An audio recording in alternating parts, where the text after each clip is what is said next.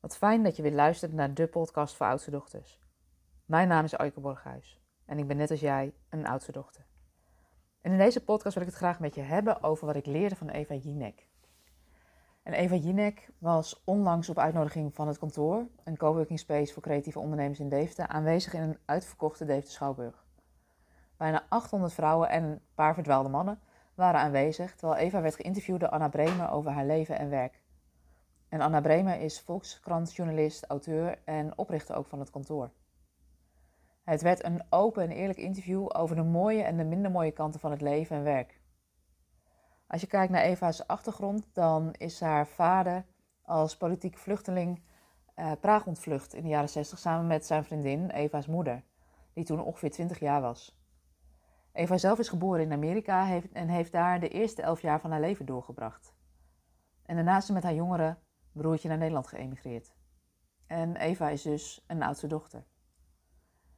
En wat zij bijvoorbeeld vertelde is dat die uh, jaren in Amerika voor haar ook heel erg vormend zijn geweest. Omdat ze in Amerika um, eigenlijk altijd al zeggen van droom groot, alles wat je wil kun je waarmaken, uh, haal het beste uit jezelf. Dus dat groot dromen, dat heeft uh, Eva daar ook eigenlijk wel ge geleerd. En zich ook uitspreken um, wat ze wilde en haar ambitie uitspreken.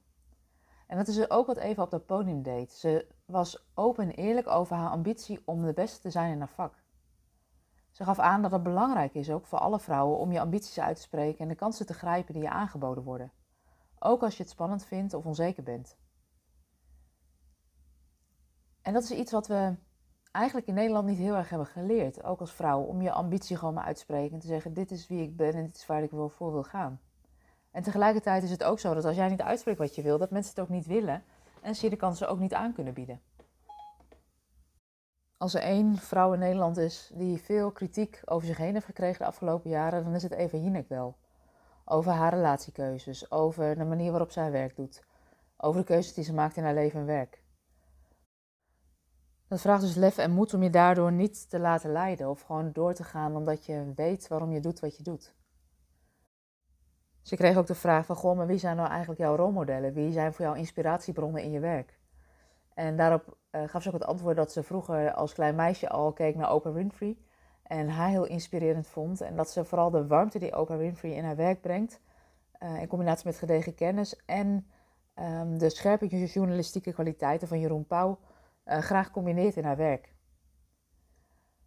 Wat ze ook uitsprak is dat haar ambities ook met offers gepaard gaan. Dat ze bijvoorbeeld nog nooit naar een festival is geweest. Of dat ze weinig tijd en ruimte heeft voor um, ja, vriendschappen en dingen buiten haar werk. Haar werk is voor haar zo belangrijk, samen in combinatie met, met samen zijn met haar partner en haar zoon, dat er verder weinig ruimte overblijft voor andere dingen. En ze spreekt zich ook uit over hoe ze dit werk alleen maar kan doen doordat haar partner haar volledig steunt en de zorg voor hun zoon Pax op uh, zich neemt, zodat Eva haar werk kan doen en weet dat het voor haar zoon gewoon goed geregeld is. En ze geeft ook aan dat dit mogelijk is doordat ze ook goed verdient.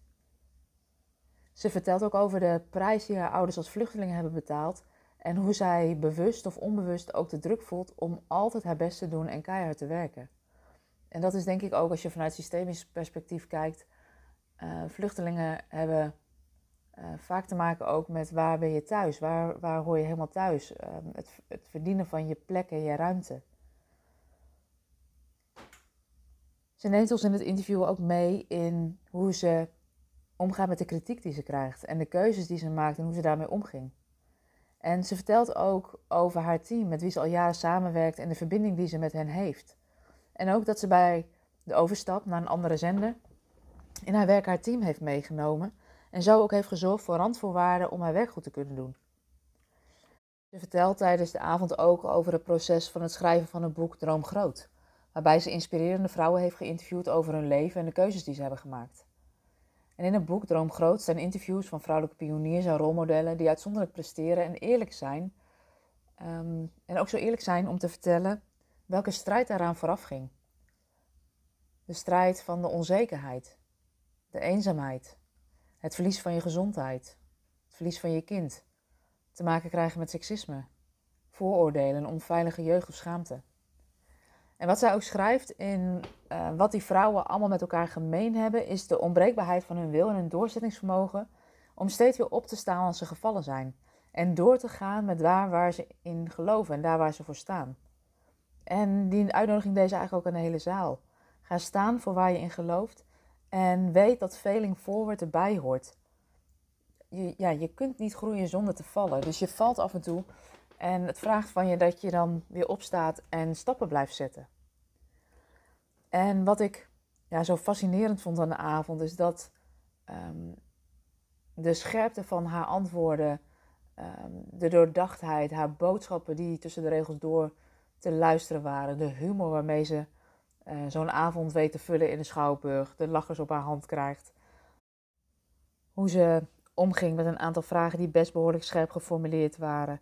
En um, ja, daar, daar ja, gewoon zo prachtig mee omging. Dat ik denk, ze is daarin echt een voorbeeld en een rolmodel. En ook hoe ze um, eigenlijk een hele zaal naar huis liet gaan met het gevoel van... hé, hey, droom groot. Kies um, ja, voor waar je in gelooft. Ga daar stappen in zetten. Vallen en weer opstaan hoort erbij. En ga het maar doen. Nou, mocht je haar boek nou willen lezen, haar boek heet Droom Groot, is verkrijgbaar bij de Biep en ook bij de lokale boekhandel. En, uh, en is wat mij betreft een, eh, een aanrader. Omdat je dan ook nog meer ja, voorbeelden krijgt te zien van vrouwelijke rolmodellen die de weg voor ons hebben vrijgebaand. Want dat is ook wat Eva heel mooi zei. We staan op de schouders van al die vrouwen die ons zijn voorgegaan. En wij zijn ook weer de schouders waar anderen op mogen staan. Dus um, nou, met die boodschap uh, wil, ik je, wil ik je eigenlijk uh, laten gaan vandaag. Droom groot. En um, een hele fijne dag. Tot de volgende podcast.